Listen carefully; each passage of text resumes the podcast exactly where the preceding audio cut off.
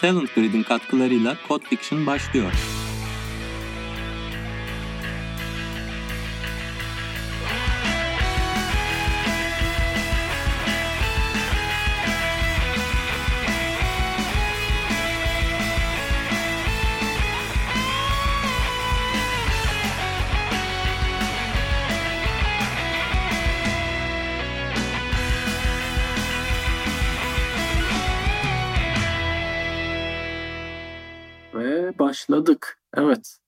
Bugün yeni konular ve yeni bir konukla aslında buradayız. Bugün daha çok ön yüz uygulamalarındaki yeni teknolojileri ve büyüyen oldukça kısaltması olan konuları konuşacağız. PWA, SSG, SPA, SSR gibi. Onların ne olduğunu söyleyeceğiz tabii. Ama bugün bir konuğumuz var Önder Ceylan. O bu konularda oldukça yetkin bir arkadaşımız ve bilmediklerimizi ona sormak için aslında onu programa davet ettik. Bizi bilgilendirecek bu konularda. Önce bir topu ona bırakıp aslında kendisini tanıtmasını rica edeceğim. Hoş geldin Önder. Hoş buldum Uğur. Çok teşekkürler yayına davet ettiğiniz için. Kısaca kendimi tanıtayım. Adım Önder Ceylan. 5 yıldır Hollanda'da yaşıyorum. Full stack developer'ım ama frontend ağırlıklı işler yapıyorum genellikle. Aynı zamanda web alanında GD'yim. Bu da şu anlama geliyor. Web alanındaki yeni teknolojileri takip etmeyi, bunları paylaşmayı seviyorum. Çevremdeki insanlarla, topluluklarla. Bugün burada olma sebeplerimden bir tanesi de bu aslında. Bahsettiğin konularla ilgili sorularda olabildiğince yardımcı olmaya çalışacağım. Süper abi. Hoş geldin tekrar. Hoş buldum. Aslında bahsettiğin amaç çok güzel bir amaç. Yani bu teknolojilerin veya bu tekniklerin diyeyim artık hangisi doğru terimse bir nevi advocateliğini yapıyorsun yani. Bu teknolojiler adapte olsun diye zamanını ayırıyorsun. Gelişmelerine yardımcı oluyorsun veya insanların bunları adapte etmesi için uğraşıyorsun. Bu kadar çok teknoloji var ortada. Hepsi birbirinden farklı şeyler ama sanırım tek bir amaca hizmet ediyorlar. Veya nasıl diyeyim kullanıcı tecrübesi, hız, SEO vesaire. Hani bunlar benim ilk düşünebildiklerim. Bütün bunların varoluş amacından başlayalım mı? Niye varlar yani? Ve ondan sonra belki tek tek hepsini konuşuruz ve ne olduklarını anlatırız diye tahmin ediyorum. Evet bence de iyi bir başlangıç noktası olur. Dediğin gibi aslında bu teknolojilerin tamamı birbirini takip eden teknolojiler. Bazıları birbirine alternatif, bazıları da bir sonrakini doğuran teknolojiler olmuş. Ve özünde hepsi aslında web deneyimini iyileştirmeye çalışan teknolojiler. Siz bir web uygulaması geliştirdiğiniz zaman kullanıcı bunu nasıl deneyimliyor? Bu deneyimi biz geliştiriciler olarak nasıl iyileştirebiliriz? Hangi teknolojileri ne zaman ve ne verimlilikte kullanabiliriz? Bunların üzerinden geçelim. İstersen terimlerle başlayalım. O bahsettiğin üç harfli teknolojilerin evet ya bir hayli farklı mesele var yani. Tabii üç harfler diye Fırat atmıştı konu başkanı. Beni de güldürdü biraz. Biraz korkunç geliyor üç harfler deyince ama o kadar korkulacak teknolojiler değiller. Zaten kullandığımız frameworkler ve kütüphaneler bunların bir kısmını bize hali hazırda sağlıyor bugün. Sebeplerinden de bahsederiz ama ilk hangisinden başlayalım isterseniz? Abi üç harflere girmeden önce benim merak ettiğim bir şey var. Şimdi ben backend ağırlıklı çalışan bir full developer'ım. Son bir yıldır da çok web teknolojilerine, frontend bakmış değilim, aşina değilim. Şeyi merak ediyorum ama ya hiçbir zaman böyle olmadım onu söyleyeyim. Ama şeyi merak ediyorum onu bir yakalayamadım ben. Dananın kuyruğu nerede koptu da böyle üç harfler geldi, bir sürü framework geldi. Web dünyası nerede böyle bir jump yaptı? Onu takip yani, eden yakalayabilen var mı? Benim gözlemime göre dananın kuyruğu backend'deki sorumlulukların birçoğunun frontend'e kaydığı noktada koptu. Hatta öyle bir koptu ki hani dana hızını alamadı. Bayağı bir aldı yürüdü. O yüzden yeni teknolojilerin doğmasına da sebep oldu. Hani ilk başta üç harflerden bir tanesini düşünürsek işte client side rendering CSR veya SPA single page application aslında bunlarla başladı bütün hikaye. Single page application dediğimiz şey baktığında ilk örneğinin Facebook ve benzeri siteler olduğunu düşünüyorum. Yani Google Maps de onlardan bir tanesiydi sanırım. Baktığımda 2005 yılına kadar gidiyor. Bayağı eskiye dayanan bir teknoloji. Ve özünde web sayfasının, web uygulamasının özelliklerini tek seferde ilk başta yükleyip sonra olabildiğince daha az request yaparak sayfayı daha interaktif hale getiren bir teknoloji. Ama aynı zamanda o güne kadar backend'in sorumluluğunda olan birçok şeyi de frontend'e aldığı için bir sürü de sorun ortaya çıkardı. Hani browserlar tarafındaki bir sürü sorun veya client makinelerinin yeter, yetersizliğiyle ilgili bir sürü sorun ortaya çıkardı. Takip eden teknolojiler de bu sorunları çözmeye çalışıyor aslında. Abi zaten biz o işi yapamıyorduk ya. Yani server side'da sayfa render ediyorduk falan. Yani o, onun olacağı yoktu bence. Bence frontend'e kayması iyi oldu o işte. Enteresan bir trend var zaten. Hani daha önce de bahsettim ben bundan yayınların bir tanesinde. Şimdi geriye dönüş trendi var. Aslında temele dönüş, geriye dönüş trendi var. Kapsamda da işte bahsedeceğiz zaten SSG'den. Server'a bir dönüş hikayesi var. Aslında server'da gayet iyi yapılabiliyor bu işlerin bazıları. Ve bir kısmının da istemci makinalarda yapılmasının çok da mantıklı olmadığını anladı insanlar. O yüzden tekrar bir geriye dönüş trendine de başlattılar. Hani bu işlerin bir kısmı tekrar server ayağına döndü ve orada yapılmaya devam ediyor. Yok abi o konuda haklısın. Sadece backend developer'lara bırakılacak bir iş değildi bu. Ben onu kastettim. Peki yani aslında uzun bir zamanı kapsadın yani sen Önder bakınca hani hem o frameworklerin gelişiyle olayın kopması ondan sonra şimdi tekrar bazı şeylerin server'a geri dönmesi. Mesela Progressive Web Apps'e baktığımız zaman abi bir tanesini aldım tamamen rastgele. Bu teknolojiyi mesela tek başına ele alabileceğim bir şey mi? Yoksa bu teknoloji bütün bunların hepsiyle beraber bir nasıl diyeyim kompanse edecek bir teknoloji mi mesela? PWA diğerlerine nazaran açıklaması daha da zor bir teknoloji. PWA'nin açılımı Progressive Web Applications. Aslında özünde Progressive Enhancement dediğimiz bir teknoloji yıllardır web geliştiricilerinin kullandığı bir teknoloji var. Yani kademe kademe kullanıcıya sunulan deneyimin iyileştirilmesi gibi düşünebiliriz. Web sayfasını JavaScript olmadan yüklediğimizi düşünelim. Yine kullanıcıların bir içeriğe ulaşması lazım. Browser'da zaten bunu test edebiliyoruz. JavaScript'i kapatıp web sayfasına erişmeye çalışıyoruz. O noktada eğer web sitesi erişilemiyorsa, içeriye ulaşamıyorsa kullanıcılar aslında zayıf bir deneyim sunmuş oluyoruz. Çünkü kademe kademe o deneyimi iyileştirmemiş oluyoruz. Yani bazı bir deneyim alıp ele o deneyimi nasıl iyileştirebiliriz tekniği aslında Progressive Enhancement. PWA de onun web'e yayılmış hali aslında. Hani kapsamının biraz daha değiştirilmiş hali. PWA ile birlikte platformun sunduğu ek özellikleri de erişilebiliyor. Bu artık hani native uygulamanın mobil cihazda veya masaüstü cihazda sunduğu kullanıcı deneyimlerini dahi kapsıyor bugün.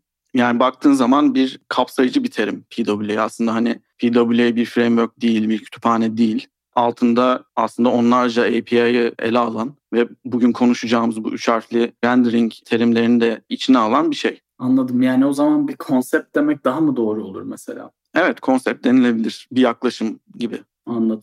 Abi şey peki bu PVA kavramını ilk ortaya kim attı? Yani ben takip edebildiğim kadarıyla 2015-2016 itibaren Google bunu çok fazla pazarladı. İşte Chromium, Chrome tabanlı browserlara bu desteği hızlıca getirerek işte Firefox galiba bunları implemente etti. İşte Apple etmiyor falan. Bunun gelişimi nasıl oldu? Yani gerçekten Google mu başlattı bunu?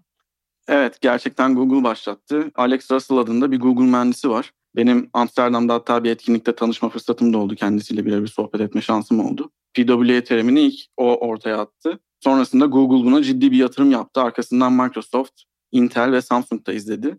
Yani bir bakıma web'i iyileştiren bir teknoloji. Aynı zamanda politik bir arka planı da var. Çünkü Apple bir diktatör gibi web'te aslında dilediğini yönetebiliyor hale geldi. Bu büyük dev firmalar da Apple'la savaşmak adına alternatif bir çözüm ürettiler aslında. Yani baktığımız zaman web'i iyileştirmek için iyi bir teknoloji. Hani web'in faydasına olan bir teknoloji. Ama aynı zamanda alt dinamiklerine bakıldığı zaman Apple'la çok çelişen ve Apple'ın o App Store'daki hakimiyetini azaltmaya yönelik bir tarafı da var.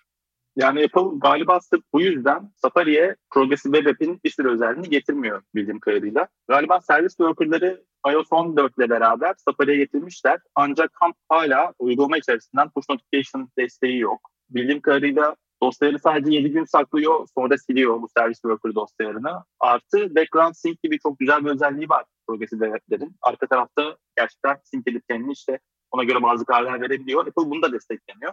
Yani tam bir mobile deneyimi vermek istemiyor galiba. Doğru. Aynen öyle. Hani birkaç düzeltme yapayım. Aslında 14 ile birlikte gelmedi servis worker özelliği. 11 yanılmıyorsam 11 olması lazım. Yani bir süredir servis worker'lar destekleniyor. Ve servis worker API aslında progressive web app'lerin bel kemiği. Aslında bütün her şey servis worker'la başlıyor. Dolayısıyla PWA'leri Apple destekliyor diyebiliriz. Ama bir yere kadar destekliyor. Google'ın öncülüğünü yaptığı birçok API'yi kendi geliştirme süreçlerine dahil etmedi Safari ekibi. Dolayısıyla aslında background sync gibi, file access gibi bir sürü işe yarar API var. Yani native uygulamaların bize sunduğu becerileri web'e getiren şahane API'ler var. Bunlar hakkında da konuşuyoruz. Project Fugu diye geçiyor bu proje. Apple bunun hiçbir tarafında yok. Apple hiçbir şekilde buna dahil olmuyor, bunu desteklemiyor. Ama kendi çıkarları doğrultusunda bu akıma ayak uydurmuş durumda aslında. Hani biraz dış baskıdan kaynaklanan bir tarafı da var işin. E, tabii şey de ilginç. Ondan da bahsetmek istiyorum. Aslında baktığımızda Steve Jobs 2007 yılında ilk iPhone'u tanıtırken keynote'unda bir nevi PWA'nin tohumlarını atıyor. PWA'dan bahsediyor. Bunda şöyle bahsediyor. O zaman App Store'da hiçbir uygulama yok. App Store tarafında hiçbir hakimiyetleri yok. Ve Steve Jobs aslında bir web vizyoneri. Ve her zaman öncelik yapmış bir adam. Flash'a karşı savaşında da görebilirsiniz onu. Ve orada bahsettiği şey PWA'lerin sunduğu özellikleri öne getirerek aslında webin gücünü ortaya koyuyor.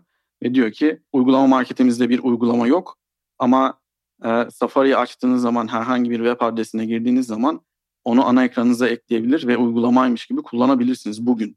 Daha hiçbir uygulama geliştirmeden e, diye bir açıklaması var. Aslında tam anlamıyla mobildeki PWA deneyimi bu. Özellikle Apple'da değişmemiş durumda. yani 2007'den itibaren e, pek yol alamamış o halen e, biz gidip ana ekrana ekliyoruz. Bir kısa yol gibi ekleniyor PWA. Ama deneyimin iyileştiği noktalar var ve bir native app'miş gibi hissiyat verebiliyor günün sonunda. Ama ben bunu büyük bir çelişki olarak görüyorum. Hani Steve Jobs'ın aslında bir nevi savunuculuğunu yaptığı teknoloji bugün koca Apple'ın karşı çıktığı ve özüyle çelişen bir yöne doğru gitmiş durumda. Önder spekülatif bir soru olacak ama peki sen bu konuda Apple'ın ne kadar direnç göstereceğini düşünüyorsun? Sence böyle gidecek mi yoksa yavaş yavaş eklemek zorunda kalacak mı bütün bu desteklemesi gereken özellikleri? Biraz da aslında geliştiricilere bağlı. Ben şunu da gözlemlemeye başladım. Apple geliştirici odaklı olmaya da başladı daha fazla. Yeni özelliklerini adaptasyonunu arttırmak için geliştiricileri hep kazanmaya çalışıyor. Ona yönelik iletişim yapmaya çalışıyor şu an. Aslında biz geliştiricilerin orada payı çok büyük. Yani biz yönlendirebiliriz. Geliştiriciler olarak biz PWA iyi bir teknolojidir ben web sitemi ve web uygulamamı native uygulama olarak yapmayacağım, PWA olarak yapacağım dersek, bunu büyük bir çoğunluk derse Apple da buna ayak uydurmak zorunda kalacak. Demezse kendi bildiğini devam ettirecek. Öyle bir durum var. Ama savaştığı kitle büyüyor. Çünkü web'e inanan, JavaScript'i seven kitle çok büyük. Dolayısıyla o kitleyle savaşmak da biraz zordur diye tahmin edebiliyorum. Bir yandan da sanki şöyle bir şey oluyor gibi. Yara girdim pardon sanki şöyle bir şey oluyor gibi bir yandan da Apple'ın bu App Store'da koyduğu böyle katı kurallardan aslında bir yandan da bir kaçış noktası olarak da görülebiliyor aslında bu PWA'ler. Çünkü işte orada işte atıyorum şey var hani uygulamayı App Store'dan indirmeden ya da işte para ödemeden herhangi bir hizmeti işte benim telefonumda atıyorum oynatamazsın vesaire gibi bazı böyle katı kuralları var. İşte mesela Microsoft'un bu e, xCloud diye bir servisini çıkaracaktı yakın zamanda beta aşamasında. Mesela orada adamlar PWA'ye gitmek zorunda kaldılar o kuralları aşmak için. Şimdi acaba burada da şey de konuşuluyor şu anda. Yani Apple acaba bu insanlar işte bu tarafa kaçtığı için, App Store'dan çıktığı için acaba buradaki desteğini kesecek mi gibi şeyler de konuşuluyor bir yandan. Biraz sanki zaman gösterecek bakalım. Evet, aynı dediğin gibi bir trend var. Apple orada gerçekten şansını çok zorluyor. Oyun firmaları, şimdi hele ki e, streamerlar, oyun stream eden çözümler e, bunlar için bir app indirmemize gerek yok aslında. Bir medya stream yapacak nihayetinde. Medya stream'i yapmak için bir native web geliştirme zorunluluğumuz olmamalı webde. Dolayısıyla onu nasıl engellemeye kalkacak onu da bilmiyorum ama öyle bir çabası var. Ve baktığınız zaman aslında şeyde haksız değil. Bu PWA girişimiyle Microsoft, Google bu atakla aslında haksız değiller. Çünkü geliştiriciler için de zor bir noktaya gelmiş durumda App Store bence. Çünkü App Store'a bir uygulama geliştiriniz diyelim ki. O uygulamayı feature etmeden öne çıkarma ihtimaliniz çok düşük. Yani bir doygunluğa ulaşmış durumda App Store. Siz geliştirdiğiniz uygulamayı hani nasıl öne çıkaracaksınız, kullanıcılarla nasıl buluşturacaksınız? Ama web öyle değil tabii ki. Web'de bir sürü marketing aracı kullanılabiliyor. Apple gibi platforma bağımlı olmak zorunluluğumuz yok. Bir linki paylaşarak bile uygulamamıza erişim sağlatmış olabiliyoruz üçüncü partiye.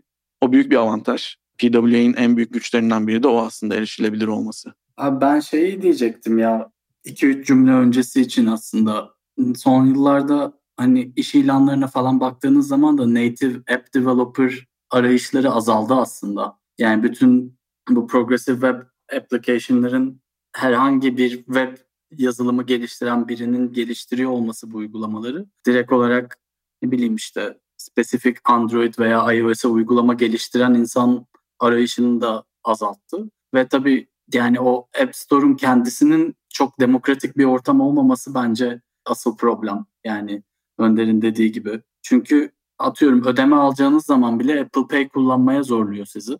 Ve sonra da %30'unu alıyor mesela aldığınız ödemenin ama aslında bambaşka bir platformdan Stripe üzerinden çat diye ödeme alıp o %30'u Apple'a vermeyebilirsin mesela bir web uygulaması yaparak. Doğru. Hatta yakın zamanda dediğim gibi işte geliştiricileri tekrardan kazanmak adına small business şeması oluşturdu şey Apple. Küçük işletmeler için o %30 almayacağım da %15 alacağım komisyon şeklinde bir kampanya başlattı. Allah burada razı da, olsun. burada da aslında ne noktaya geldiklerini görüyoruz biraz. Hani çok şanslarını zorluyorlar o tarafta ve özellikle bu indie hackerları, küçük bir iki kişilik geliştirici ekipleri kaybediyorlar.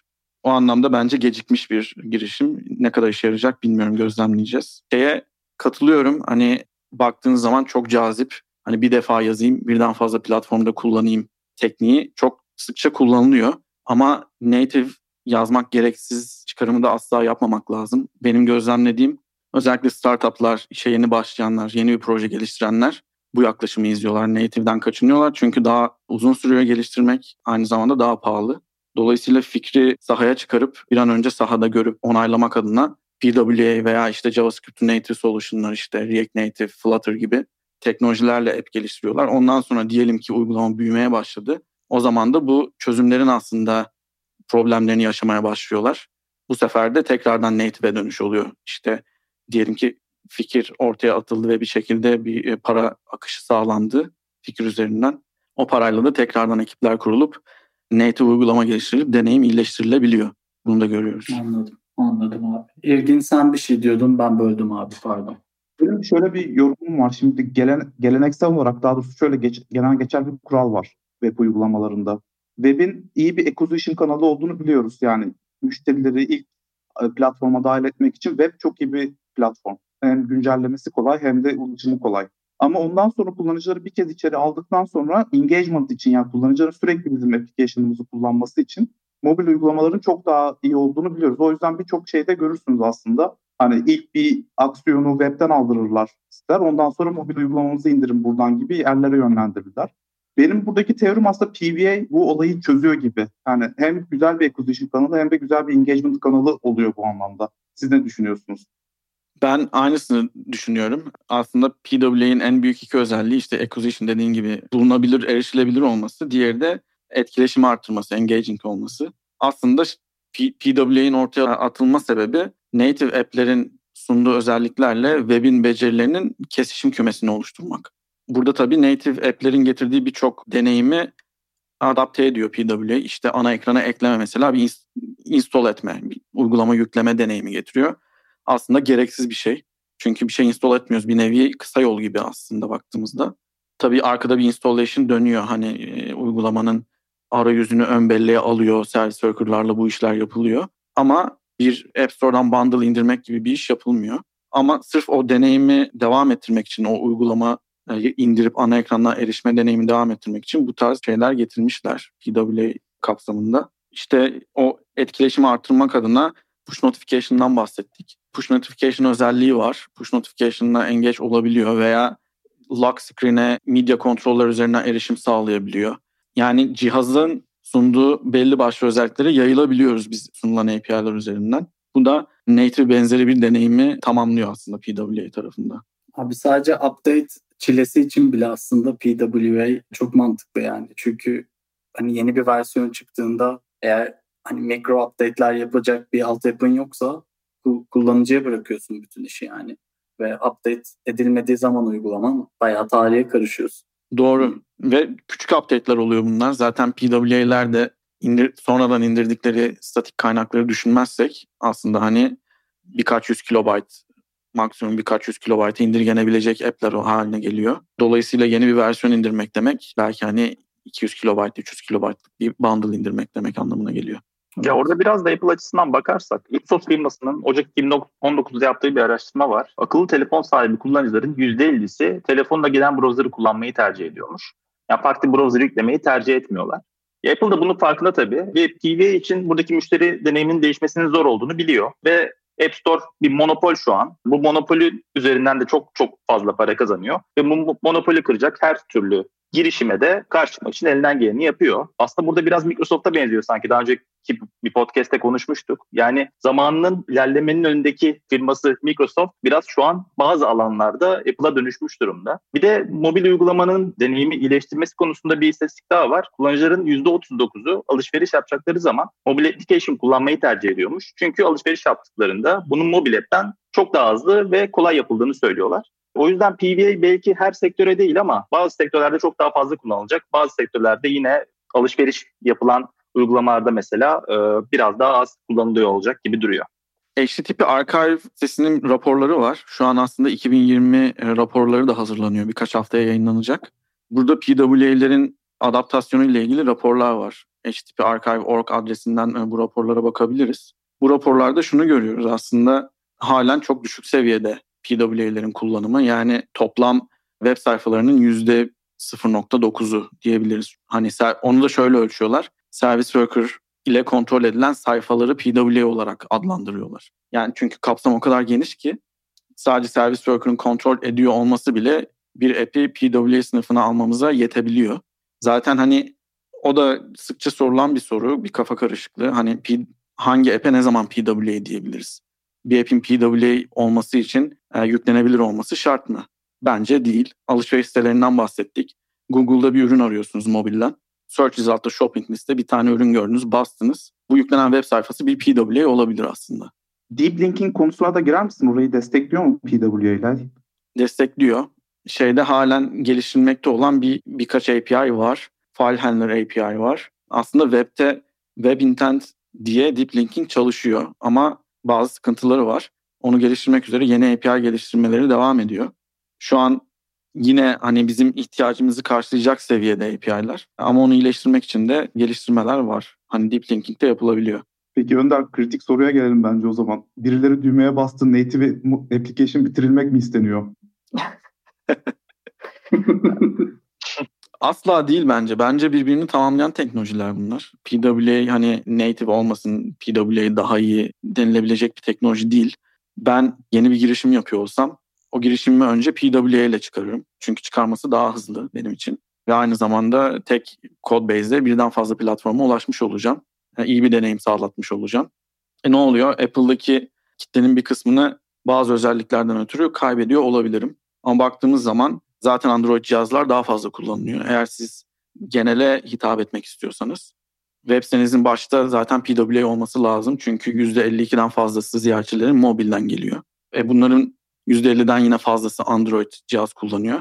Android'de deneyim zaten native gibi doğrudan. Çok kaybedecek bir şeyim yok. PWA ile başlarım. Ama bir noktada deneyimi iyileştirmek için hani web'te yapılan bahsettiğimiz o progressive enhancement'ı app seviyesinde nasıl enhance edebiliriz? Yani PWA'in cevaplayamadığı bir noktada kullanıcıyı ben native app'ime yönlendirip e, oradan devam etmesini isteyebilirim bir noktada. Zaten Apple'ın da aslında biraz öne çıktığı noktalardan biri şey oluyor. Bu bütün uygulamalar review ediliyor ya. Evet. O yüzden ben bir son kullanıcı olarak bir uygulama indirdiğim zaman biliyorum ki bu uygulama işte belli standartları karşılıyor. Ama işte PWA'de mesela bu şeyi sağlayamayacak Apple bir yandan da hani o standardı da korumak istiyor aslında haklı olarak. Çünkü kullanıcıların böyle bir şeyi var yani. Apple'ı seçme nedenlerinden birisi de belki bu. Bir anda hani orada da bir çelişkiye giriyor olabilir aslında kendi içinde diye düşünüyorum. Evet Apple'ın tutturduğu bir kalite oranı var. App Store'daki uygulamaların Google Play Store oranla daha kaliteli olduğu biliniyor. Bu katı review süreçlerinden ötürü. Aynı zamanda güvenlikle ilgili birçok soru işareti de var. Hatta Apple'ın doğrudan işte bir tarayıcı wrapper'la uygulama kabul etmemesi sebeplerinden biri de o. Çünkü review ediyor. Bir tane URL'i yüklüyorsunuz diyelim ki app'in içinde. Review kabul olduktan sonra belki de zararlı bir web sayfasına yönlendirebiliyor app içinde o tarayıcı. Bunları önlemek için de aslında büyük sorumluluk tarayıcılarda. Google o anlamda çok iyi işler yapmış. Sandbox dediğimiz aslında bir, bir şekilde bir System Sandbox'a yakın bir sandbox oluşturuyor browser tarafında.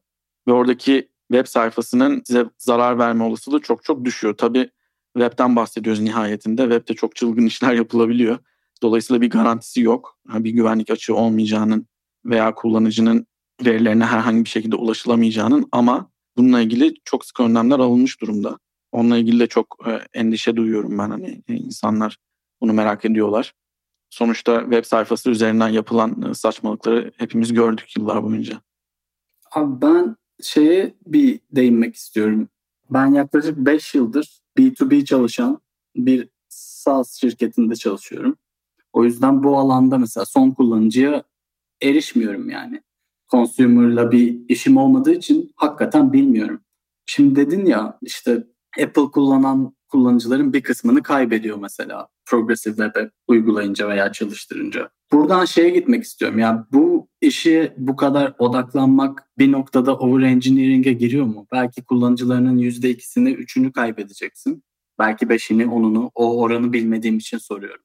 Yani çünkü hakikaten çok ciddi efor gerektiriyor bütün bu uygulamaları inşa etmek, maintain etmek vesaire. Yani bu bu işin nasıl diyeyim return of investment kısmına nasıl bakı, bakılıyor dünyada?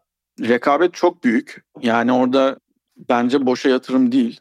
Bir de e, işin doğasından ötürü bir progressive enhance ediyoruz ya aslında ham haliyle bizim sunduğumuz bir deneyim var app tarafında. O app'in deneyimini destekleyen veya tercih eden kullanıcılar için nasıl iyileştirebiliriz tarafı da var işin. Bununla ilgili yakın zamanda bir açıklama yapıldı Google Search tarafından. Core Web Vitals dediğimiz bazı metrikler var. İşte LCP dediğimiz Largest Contentful Paint, bu loading deneyimiyle ilgili. Sayfanın interaktif olması ile ilgili First Input Delay var, FID. Yani bir de Cumulative Layout Shift, CLC dediğimiz Visual Stability. Yani PWA teknolojisini destekleyen işleri yaptığımız zaman aslında bu Web Vital tarafına da fayda sağlamış oluyoruz. İşin performans tarafına da dokunuyor. Aynı hmm. zamanda mobile friendly olması search ranking tarafında bayağı bir öte e, yukarı alabiliyor uygulamayı. Dolayısıyla özellikle B2B için belki aynısını söyleyemem ama B2C için rekabet çok yüksek olduğundan search engine'deki search ranking göze alındığında PWA ölü yatırım asla değil. Hatta önümüzdeki sene Mayıs itibariyle bu bahsettiğim bütün metrikler etkilemeye başlayacak Google Search sıralamasını. Dolayısıyla buna yatırım yapan web uygulamaları daha öne çıkacaklar rekabette. Anlıyorum, anlıyorum evet. Tam tam aradığım cevap buydu yani. Teşekkür ederim. Rica ederim. Merhaba. Sizlere bu yayının gerçekleşmesine katkı sağlayan sponsorumuz Talent bahsetmek istiyoruz. Merak etmeyin, podcast devam ediyor. Aktif olarak iş aramıyor olabilirsiniz ama yine de piyasada nasıl işler olduğundan haberdar olmaktan zarar gelmez. Muhtemelen piyasadaki bir sürü iş ilanını gezmek de istemezsiniz değil mi? Bunun için Talent Grid harika bir çözüm geliştirdi. Talent Grid'e kayıt oluyorsunuz, kriterlerinizi belirliyorsunuz ve sadece bu kriterlere uyan firma ve iş ilanları sizin karşınıza çıkıyor. Böylece siz de sıfır eforla sektördeki pozisyonlardan haberdar olabiliyorsunuz. Kayıt olup hızlıca profilinizi oluşturmak için talentgrid.io slash codefiction adresine gidebilirsiniz.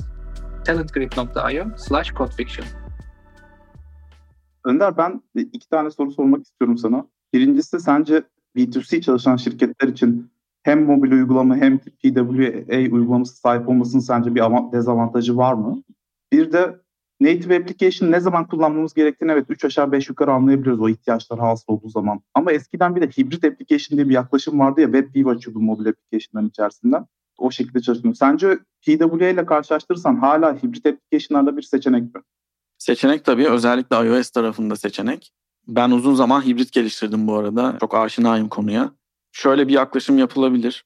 Ee, PWA'yı yaptık. PWA'yı destekleyen bir tarayıcıda çalışıyorsa uygulama zaten native uygulamadan çok da farklı olmayan bir deneyim sağlıyor. Bunu Android platformunda görüyoruz. Bunu Chrome tarayıcısıyla masa üstüne eklenen uygulamalarda görüyoruz. Aslında bir elektron app'i geliştirmektense masa üstüne eklenmiş bir e, PWA desktop app'i gayet iş görebiliyor bugün. E, bir benzeri native Android uygulama geliştirmektense Android platformuna install edilebilmiş, aynı şekilde sistemde bir Google Play Store'dan indirilmiş app gibi hayatını devam ettiren bir native benzeri uygulama kullanabiliyoruz. Ama diyelim ki biz store'larda da görmek istiyoruz PWA uygulamamızı. Bunun için birkaç seçenek var. TWA diye bir teknoloji var. Trusted Web Activities.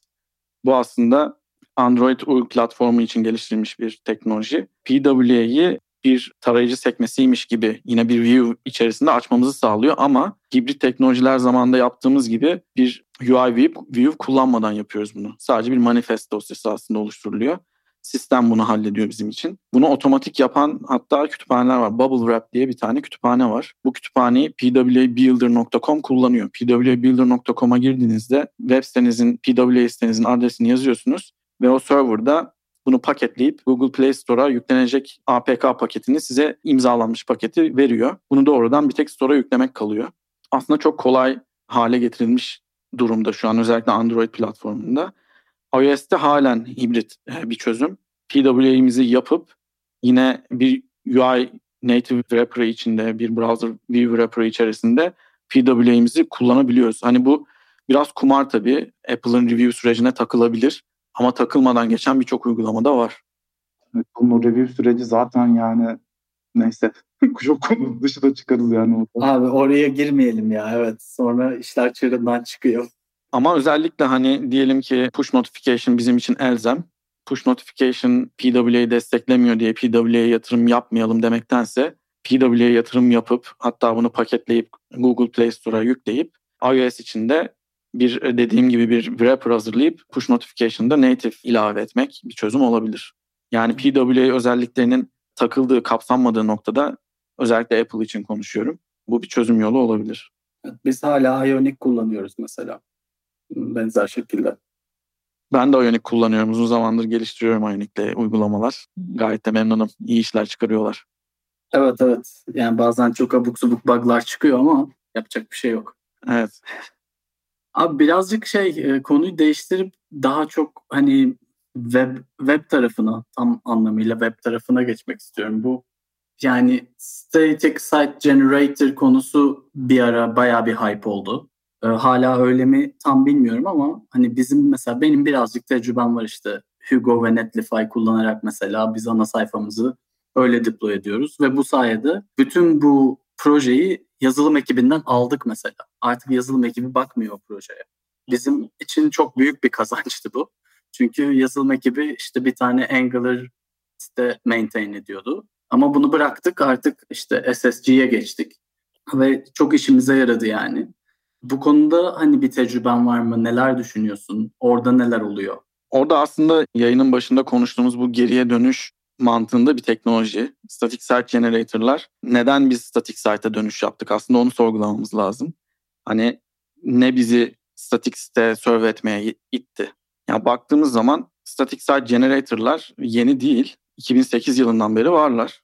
Neden şu ara trend oldu?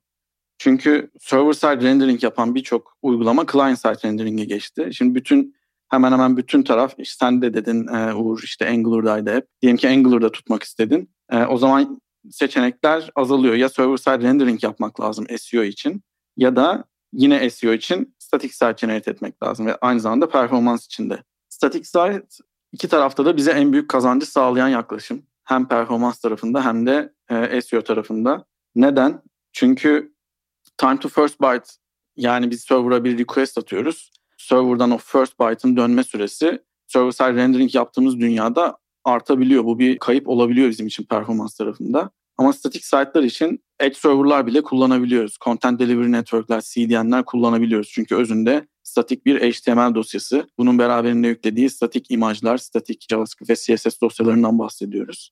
Bu da olabilecek en hızlı web deneyimi aslında. Hani bu site'larda e, build anında oluşturulduğu için kullanıcı asla or- oradaki performans kayıplarını yaşamıyor. Bunun e, ilk örneklerinden biri Jekyll'dı. Şimdi Gatsby var, Eleventy var. E, ben Gatsby ile Eleventy tarafında web sitesi geliştirdim. İkisi de güzel deneyimler sunuyor. Ama bunu şey gibi görmemek lazım. Yani biz bütün uygulamamızı kalkıp Static Site Generator'dan geçirmemeliyiz. Niye?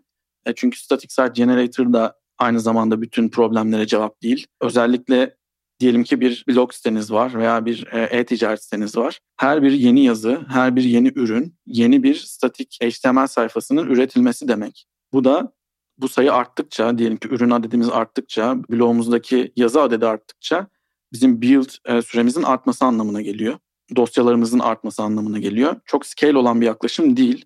Aynı sizin firmanın yaptığı gibi Uğur, özellikle landing page tarafına kullanıcıyı ilk karşılayan sayfaları static site generator ile geliştirip login arkası dediğimiz tarafta da server side rendering veya client side rendering yapan uygulamalar yüklenebilir. Önder bence çok güzel bir noktaya değindim. Bizim de o konuda biraz tecrübemiz var aslında birazcık onlardan bahsetmek istiyorum. Biz genel olarak frontend sitemiz Angular üzerine ama hani Vue ve React'ta kullanılıyor yer yer. Angular daha bütün şu an bir legacy web application'ımızı yaklaşık iki senedir Angular'la şey yapıyoruz, elinden yazıyoruz ve %90'ı falan bitti. Bu login arkası sayfaları yaparken SSR kullanmaya karar verdik. Çünkü gene ya tamam login arkası sayfa kimseye indekslemiyor oraya girip hani hiçbir search engine'in yapacağı bir olay yok ama gene de hakikaten time to first byte olayı falan hani render edilmiş bir page'in gelmesi gene orada bir performansı arttırıyor. O yüzden bütün aslında bizim application'ımız SSR'da destekliyor. Zaten bir kez ilk request'ten sonra SPA olarak single page application olarak hayattan devam ediyor application. Sadece ilk girişi SSR olarak giriyor. O anlamda bence SSR kullanılabilir ama şöyle bir dezavantajı var tabii single page application'a göre. Gene arkada bir container, bir application, bir şey onu karşılayacak bir server tarafında bir şey çalıştırman gerekiyor. Bu da scalability açısından ileride maliyet yaratabilir. O yüzden oraya da dikkat etmek lazım ve bence SEO için kesinlikle çözüm değil o anlamda çok fazla SEO trafiğiniz varsa bu sefer arkada hayvan gibi infrastructure maintain etmeniz gerekiyor. Static Site Generation içinde abi biz bütün landing page'leri, SEO page'lerini ki on binlerce sayfadan bahsediyorum. Angular'ın bir tane işte şey var, SSR framework'üyle birleştirilmiş ayrı bir tane daha library var. Onu kullanarak abi on binlerce sayfayı bir schedule job'da haftada bir bazılarını günde bir generate edip CDN'e atıp oradan dönmeye başlıyoruz. Şu an o projenin şeyindeyiz, ortasındayız ve çok acayip maliyetten kurtuluyorsunuz. CDN bedava gibi bir şey abi. Atıyorsun oraya ve insanlar request atıyor. Hayvan sayfayı çok hızlı bir şekilde dönüyorsun. Ben bir ek bir şey daha sormak istiyorum. E, iki sene önce SPL'ler e, indekslenmediği için Google böyle bir çalışma başlatmıştı. İndekslediğini hatta iddia etmişti ama çok e, iyi çalışmıyordu. Bazı problemleri vardı. Şu an orada durum ne? Hala SPL'ler indekslenemiyor mu? Benim bildiğim kadarıyla hala indekslenemiyor. Hatta bunun için şey öneriyorlar. Dynamic Rendering yaklaşımını öneriyorlar. Diyelim ki SPA uygulamamız Dynamic Rendering ile öne bir tarayıcı koyup aslında tarayıcının render etmesini sağlayıp oluşturduğu HTML'i crawler'a serve etmek. Yani e, sunucu karşıladığı zaman user agent'tan crawler'ı tanımlayıp ona farklı bir kaynaktan dynamic render edilmiş versiyonu sunuyor. Bunu Google'un kendisi öneriyor bunu yapmamızı. Bu bir çözüm. Özellikle single page application'da kalma zorunluluğumuz varsa bunu çözüm olarak kullanabiliriz. Bunda da güzel e, kütüphaneler var. Puppeteer kullanan, e, Puppeteer da benim başka bir ilgi alanım browser otomasyonu. E, orada RenderTron diye bir kütüphane var. RenderTron'un tek işi bu. E, çok kolay bir şekilde aslında browser'ı açıp browser üzerinde render edip HTML render edilmiş HTML'i bize dönüyor. E, biz arka tarafta böyle bir şey yazabiliriz. Yani paralelde single page application'ı tamamlayan bir şey olabilir SEO için. Tier'ın hiç bu amaçla kullanabileceğini düşünmemiştim Önder. Çok teşekkür ederim. Abi Puppeteer'in çok ilginç amaçları var ya. Biz mesela crawling için kullanıyoruz. Ben sabahları aleme WhatsApp mesajı göndermek için kullanıyorum. Nasıl ya? Puppeteer'la ilgili bir konuşmam var. Onda da bahsediyorum. Demosunu falan gösteriyorum bayağı. ilk defa ilk o konuşmayı yaptığımda karşımda abim de vardı. Abim de görmemişti onu daha önce. Abim de geliştirici bu arada. Ondan utana utana göstermiştim. Abi yani ben bütün bu konuştuklarımızdan gene belki her programda söylediğimiz şeyi söyleyeceğim ama anladığım kadarıyla doğru tekno doğru problemi doğru teknolojiyle çözmek gene işin anahtarı yani. Her şeyi çözen tek bir teknoloji veya tek bir konsept yok. İşte SEO için bir yöntemi uygulaman gerekiyor. Yani mutlaka bir hibritini ayağa kaldırman gerekiyor pek çok teknolojinin. Doğru Aynen. doğru yaklaşım mı bu? Aynen öyle. Ben ben de öyle düşünüyorum. Yani baktığımız zaman bizim bir alet çantamız var. Biz geliştirici olarak bu alet çantasında tek bir aleti kullanmaya kalkmamalıyız. Çünkü her bir aletin çözdüğü sorun farklı. E, iyi tarafları var, kötü tarafları var. Örneğin server side rendering'ten bahsettik. Server side rendering evet time to first byte e, tarafında zaman alıyor, bir kostu var ama first paint'i hızlandırıyor. Yani bizim kullanıcının gördüğü ilk içeriğe ulaşmasını hızlandırıyor. Ama yine altın çözüm değil. Çünkü bunun da e, bazı sıkıntıları var. Aslında iki tane uygulamanın kostuyla çalışıyor uygulama. Yani bir rehydration dediğimiz bir olay var server side rendering'de. Aslında server tarafında render ediliyor uygulama. Sonrasında e, client tarafında rehydrate ediliyor. Rehydrate dediğimiz şey de şu. Tekrar framework'ün uygulamanın state ile ilgili yaptığı bindingler. Sorumluluğu server'dan alıp client'a devretme diyebiliriz rehydrate'e. Şimdi bu yapıldığı zaman tekrardan render oluyor. Yani uygulama zaten render edilmiş olan bir versiyonunu alıp tekrar render etmeye kalkıyor client tarafında. E bu, o zaman da ne oluyor? Tamam biz first, first paint'i gördük. E, içeriye eriştik, içerik var. Ama sayfa interaktif değil. Linklere basıyorsun, çalışmıyor. Scroll ediyorsun, scroll olmuyor. Bu interaktif olması saniyeler sürüyor. Onlarca saniye sürüyor mobilde. Belki dakika sürüyor. Bu da binding, kullanıcıları kaçırıyor. bindingleri yeniden yapmaya çalıştığından dolayı oluyor değil mi Önder? Aslında geliyor bir konteks ama tekrar o web framework'ün devreye girmesi gerekiyor. Her şeyi tekrar tanıması gerekiyor. Aynen öyle. Peki şeyde e, nasıl oluyor? Ya server side'da yaparken state'i render oldu diye bir state tutsam client side'da buna baksan ve render etmesen çözmez mi? Çözülebilir. Ee, bununla ilgili farklı yaklaşımlar var. Bunu iteratif yapma yaklaşımı bir tanesi. Hatta HTML'i chunklar halinde sunup serverda render edilmiş e, HTML'i chunklar halinde sunup rehydration'ı da yine iteratif chunklar halinde yapmak. Hani bir nevi lazy loading gibi düşünebiliriz. Sayfanın diyelim ki header kısmı var, navigasyonu var. Above the fold dediğimiz aslında sayfanın ilk gördüğümüz kısmı, monitörün viewport'una giren ilk kısmı. Ee, oradaki içeriğe öncelik verip onlar onlar üzerinden önce bir rehydration yapıp sonra kullanıcının interaksiyonuna göre aşağı diyelim ki scroll etmeye başladı. Diğer elemanlar için rehydration yapılabilir. Şu an genelde yapılan yaklaşım bütün uygulamayı rehydrate etmeye kalk- kalkıyor insanlar. O zaman ne oluyor? Şimdi DOM'da bir render edilmiş versiyon var. Aynı zamanda framework için bir data, o state'i temsil eden bir data oluşturuluyor. Framework de o datadan alıp state'e bind etmeye çalışıyor kendini. O zaman da cost büyüyor gittikçe. Yani aslında iki iş yapmış oluyoruz nihayetinde.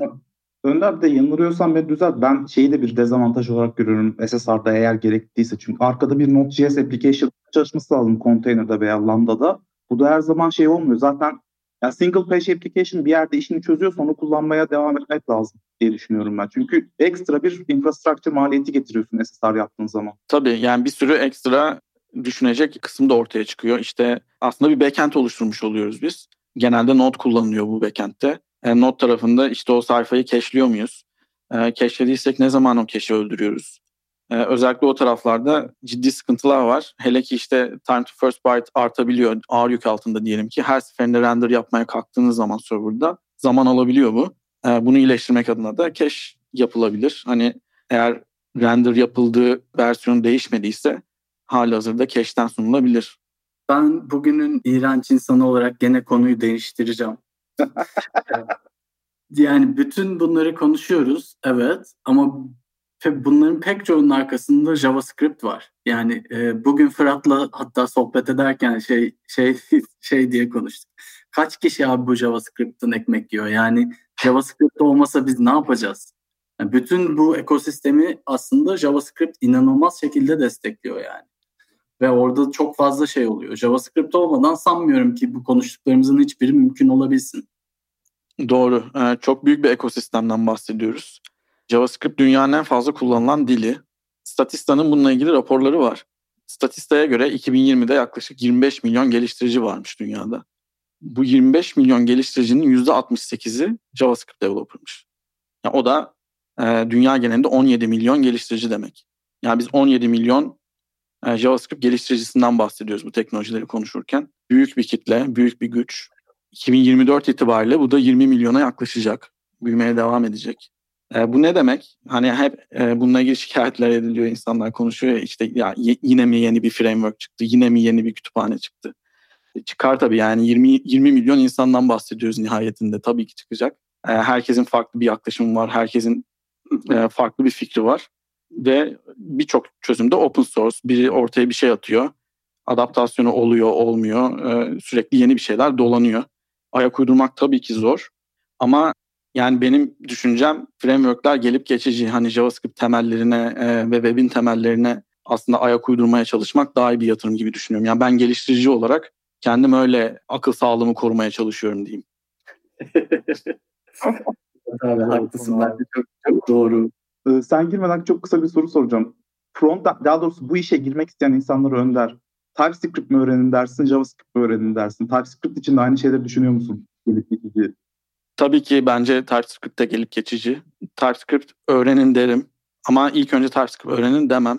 Çünkü nihayetinde TypeScript'te JavaScript'te compile oluyor. Bununla ilgili enteresan bir örnek verebilirim. E, iş yerinde bir arkadaşım e, backend developer, full stack. C Sharp alışkanlıklarıyla TypeScript frontend yazan bir arkadaşım. O construct ettiği zaman bir property'yi property tarafında class'ta assignment yapmıyor da işte constructor'ın içinde assignment yapıyor. Normalde static type programlamada bu zaten yapılma şekli bu. TypeScript'te bunu property tarafında da assignment yapabiliyorsunuz. Tabii o zaman kafa karışıyor. Yani henüz construct edilmemiş, değer gelmemiş o nasıl çalışacak falan. Bunu anlamanın en kolay yolu compile etmek TypeScript. TypeScript Playground var. Aynı kodu oraya alıp yapıştırdığınız zaman onun JavaScript çıktısını görüyoruz. E, JavaScript çıktısında işte e, ECMAScript 2015 versiyonuna dönüştürürsek yine çok bir şey anlaş, anlaşılmıyor. Çünkü e, orada da bir class syntax var. Ama ECMAScript 5'e dönüştürdüğümüz zaman özünde property tarafında yapılan eşitlemelerin, assignment'ların constructor'da yapılmış gibi dönüştürüldüğünü görüyoruz.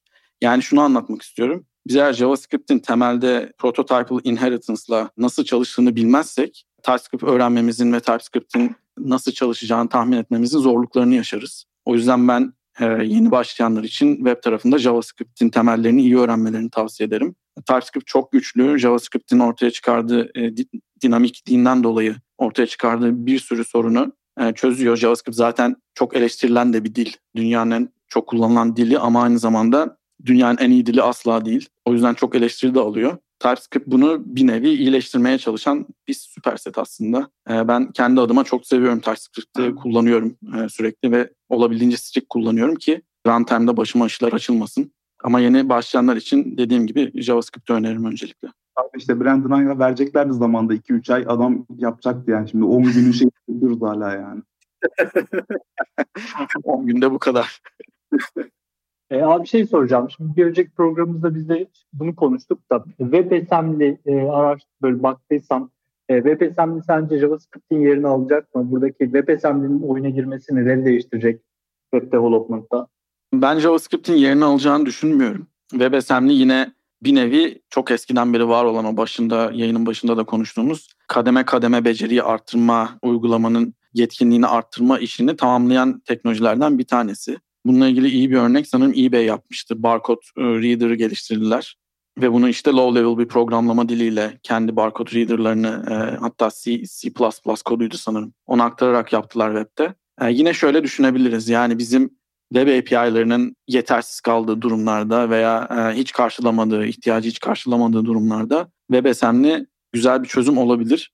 Ama şu an çok erken zamanları halen geliştiriciler için verimliliği artıracak araçlar sunulmamış durumda. Debug etmek çok zor. Bindingleri yapmak zor. Hani hani kalkıp JavaScript geliştiricilerin kolaylıkla adapte edeceği bir teknoloji olarak görmüyorum. Dolayısıyla JavaScript'in yerini o yüzden alamayacaktır. Ama web'teki birçok kritik sorunu da çözebilir potansiyeli var. Ben biraz farklı bir yerden gireceğim. Az önce aslında yeni başlayanlar konusuna girdim biraz. Önce JavaScript'in iyi öğrenilmesini söyledim. Ama bugün konuştuğumuz teknolojiler bunun bir tık bir katman üstü ya. İşte SPAP, Progressive Web gibi kısımlara girdiğimde aslında çok fazla şey görüyorum. Çok fazla framework, çok fazla doküman görüyorum. Yeni başlayan biri böyle çok kolay bir şekilde nasıl bunlara adapte olabilir? Nasıl öğrenebilir? Yani sıkça pratik yaparak hani çok kolay bir şekilde öğrenemez bence. E, mutlaka zaman alıyor. Ben kendi adıma benim bir mentorum yoktu. Beni, beni yönlendiren, doğru kaynaklara yönlendiren bir etrafımda insanlar yoktu. Dolayısıyla her şeyi deneme yanılma yoluyla, her şeyi pratik yaparak öğrenmeye çalıştım. Tabii ki çok zaman kaybettim. Şimdi yeni başlayanların çok büyük avantajları var. Bir sürü mentor programı var. Bunu gönüllü yapan bir sürü insan var. Hatta Free Code Camp var. Free Code Camp'e girip orada toplulukla birlikte sizin gibi işte yeniden başlayan arkadaşlarımız gibi işte insanların bir arada olup beraber öğrendiği, beraber birbirine soru sorduğu bunun topluluklaştırılmış versiyonları var. Yani artık eskisi kadar zor değil ama bence kolay da değil. Özellikle frontend çılgın bir dünya. Yani çok çok fazla iş dönüyor. Belki bir uzmanlık alanı seçilebilir. Yani ben kendi adıma daha çok mobil tarafa yöneldiğimi görüyorum. Hani mobil tarafa yöneldikçe oradaki işler etrafında yatırım yaptığımı görüyorum kendi adıma. O tarz bir tercih yapılabilir ama temelde öğrenilmesi şart olan şeyler var. İşte browser'ın nasıl çalıştığı, bu rendering yaklaşımları, nasıl rendering opsiyonlarının olduğu bunları nihayetinde bilmemiz lazım. E, bilmesek de olur mu? Olur. Bunu bilmeden yazılım geliştiren insanlar var mı? Çok. Çünkü bir framework geliştirmiyorsak kalkıp bunları temel e, seviyede implementasyonu yapmıyoruz aslında. Framework bizim için yapıyor bunu. Biz sadece ne olduğunu bilip e, nerede ne zaman kullanmamız gerektiğini bilirsek doğru zamanda doğru tercihleri yapabiliriz. Ama yani tabii bunun kestirme yolu yok. Büyük bir hani bedeli var bunu öğrenmenin.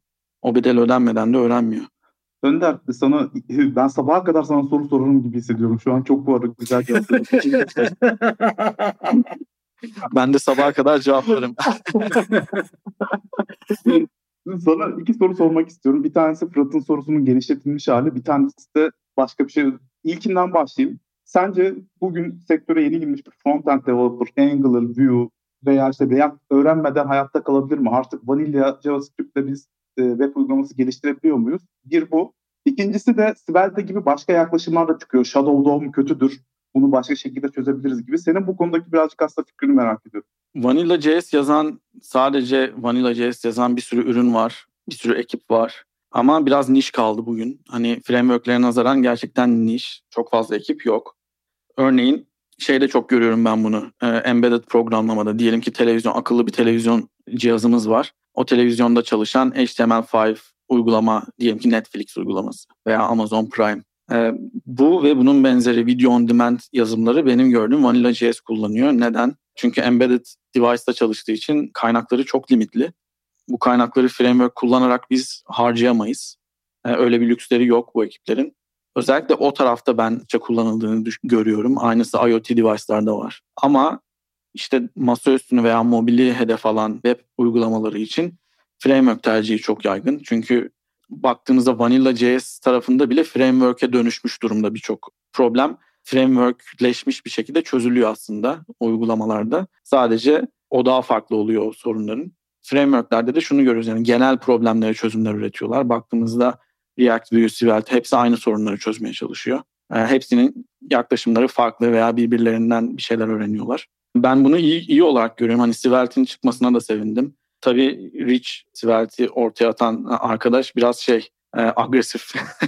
hani sürekli React'a yani ne diyeyim dis atıyor. Sürekli işte Vue'ya dis atıyor. Hani böyle kendi, kendince marketingini öyle yapıyor. Tabii farklı bir yaklaşım ama çözdüğü sorunu çözme şekli bence güzel. Rekabet de nihayetinde hepsini iyileştiriyor. İşte Angular'ın React'ten öğrendiği, aldığı, adapte ettiği birçok şey var.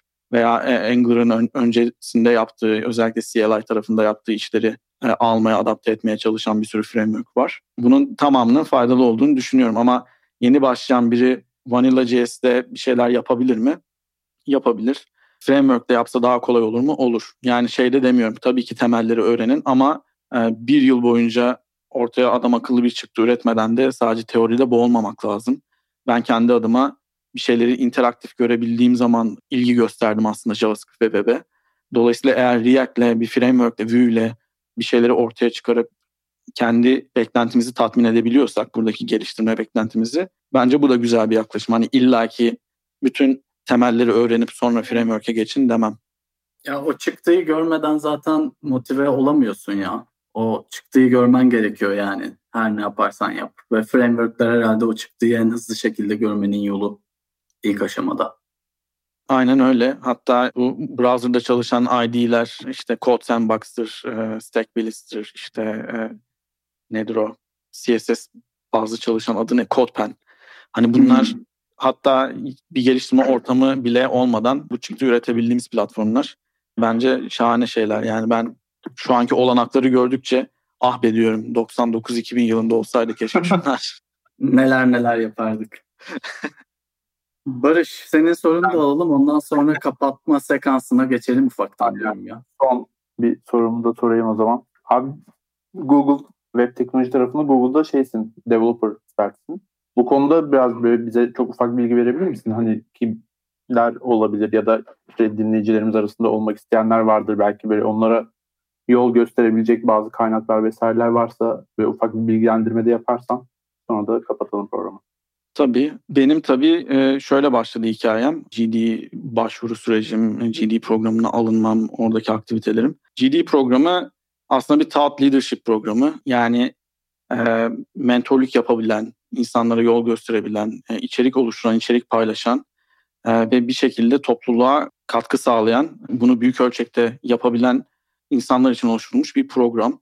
Ben ilk başta konferanslara çok işte katılmaya başladığım dönemde ilgilenmeye başladım. Hani GD'leri görmeye başladım, yaptığı işleri, projelerini falan.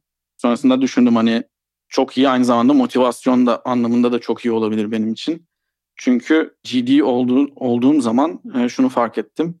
Hani in, insanlardan gelen sorular, toplulukla olan etkileşim ciddi seviyede arttı veya konferanslardan gelen davetler, yayınlar vesaire arttı. Bunun hem benim için faydalı olduğunu düşünüyorum hem de insanlara bir şekilde katkı sağlamam için bir fırsat olduğunu düşünüyorum. Ben zaten paylaşmayı çok seven bir insanım. Türkiye'de yaşarken de öyleydi. Çevremdeki insanlara, çalışma arkadaşlarıma sürekli kendi işimden ziyade öncelik verdim. Şu anda da öyle. Bir soru aldığım zaman ona olabildiğince hızlı cevap vermeye çalışıyorum. Bir problem varsa yol göstermeye çalışıyorum. Ve aktif e, mentorluk da yapıyorum insana, insanlara. Bu süreç nasıl başladı? E, birinin size referans olması lazım. Ben Angler konferanslarından bir tanesinde yine Türk GD'lerden biri Ayşegül Yönet'le tanıştım. Ayşegül'le güzel bir sohbetimiz oldu. İşte birbirimizi tanıma fırsatımız oldu. Ee, sonrasında yazdım hani nasıl başvurabilirim, referans olur musun? Çünkü referans olmadan programa dahil edil, edilmiyorsun. Ayşegül sağ olsun ön ayak oldu, bana referans oldu. Ama bir e, o sürecin sadece başı yani başvuru tarafı. O başvuruyu yaptıktan sonra üç adımlık bir e, eleme sürecinden geçiyor insanlar.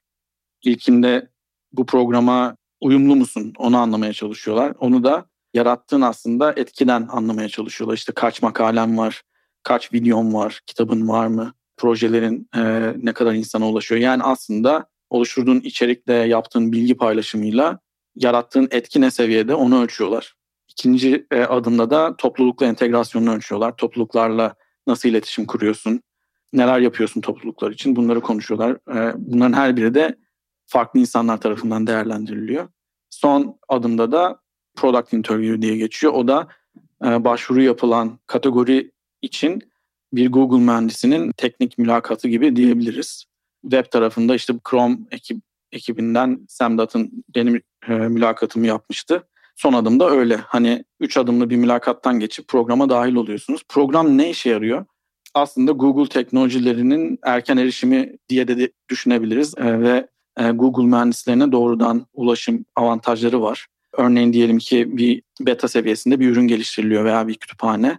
GD'lerden o anlamda destek alınabiliyor. Geliştirme veya test veya dokümantasyon desteği. Yani aslında e, bütün geliştiricilere ulaşmadan önce bir teknolojiyi erkenden e, deneyimleme, test etme şansımız olabiliyor. Veya bir sorunla ilgili doğrudan Chrome ekibine ben ulaşabiliyorum veya Chrome mühendislerine doğrudan soru sorabiliyorum. Bununla ilgili işte gruplar var vesaire. Yani iletişim anlamında çok faydası var. Ve ek olarak da bir ünvan hani o, o, o ünvan sayesinde e, kümülatif artıyor o içerik oluşturma yaklaşımı ve trendi diyeyim. Süper. Çok güzel açıkladın ya. En etkileyici kısmı bence direkt Chrome mühendislerine erişiyor olabilmek yani.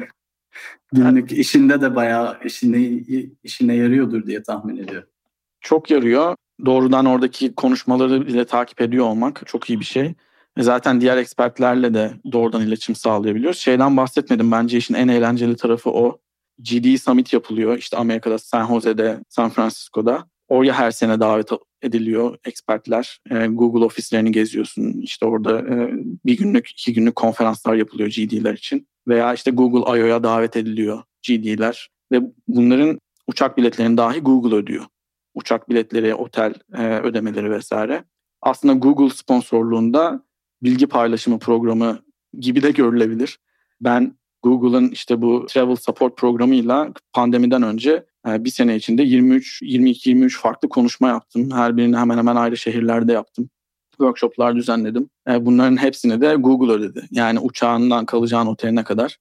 Bu tabii şahane bir deneyim. Gittim Aynen. mesela Kaliningrad'da Avrupa'da Rusya toprağında e, hiç tanımadığım bir yere gittim yani. Oradaki hiç tanımadığım kültürden insanlarla yazılım konuştum, hayat konuştum. Orada bir e, insani bir bağlantı yap- yapıyorsun hiç tanımadığın bir ortamda. E, o çok şey katıyor tabii ki. Hani işin sadece teknik tarafı değil, besleyen bir şey de. İnsan olarak işte ben gezmeyi de seviyorum. Yeni bir şehir görmemi sağlıyor. Yeni insanlarla tanışmayı seviyorum, onlarla tanışmamı sağlıyor. E, işin o tarafı bence eğlen- en eğlenceli tarafı GD programının. Süpermiş abi harika. Uğur bir de programı kapatmadan önce bence şeyi hatırlatalım. Biz e, Code olarak Ayşegül Yönet'le de bir program yapmıştık yaklaşık bir buçuk iki sene önce. Orada çok güzel weble ilgili, webin geleceğiyle ilgili o zaman açısından güzel şeyler tartışmıştık. Dinleyicilerimiz o programda dinleyebilirler dinlemeyenler. Evet. Bol bol Angular konuşmuştuk o dönemde hatırlıyorum. Aynen. Hatırlıyorum evet. Linkini paylaşırız hatta o bölümünde. Paylaşırız aynen. Doğru. E, ufaktan toparlayalım diyorum ya artık. Bayağı bir saati geçtik. Önder'e de çok teşekkür edelim. Gerçekten e, benim ufkum açıldı. Kesinlikle bu konuştuklarımızın üstüne okumaya devam edeceğim. Ne kadar aslında bu konuyu ihmal ettiğimi fark ettim bu programda. Kesinlikle bakmam lazım yani öyle backend'e gömülüp kalmamak gerekiyor. Çok teşekkür ediyoruz Önder. Gerçekten çok çok faydalı, çok güzel bir program oldu bence. Evet abi ya benim için de aynı şekilde. Çok teşekkürler. Bir de Önder çok kısa zamanda ulaştı. Yani çok kısa bir zamanda ulaştık Önder'e. Çok teşekkürler. Ee, kırmadı bizi. Böyle çok kısa zamanda organize ettik ve şu an konuğumuz. Oradan da zaten komüniteler olan desteğin belli oldu. Çok teşekkürler tekrar. Benim daha önceden tanışma fırsatım olmamıştı sizinle. Çok memnun oldum. Çok teşekkür ederim davetiniz için. Benim için de büyük bir zevkti. Umarım ilerleyen yayınlarda da davetli olarak gelirsem paylaşım yapmaya, e, katkı sağlamaya çalışmak isterim. Tabii ki. Her zaman. Pişman bekleriz.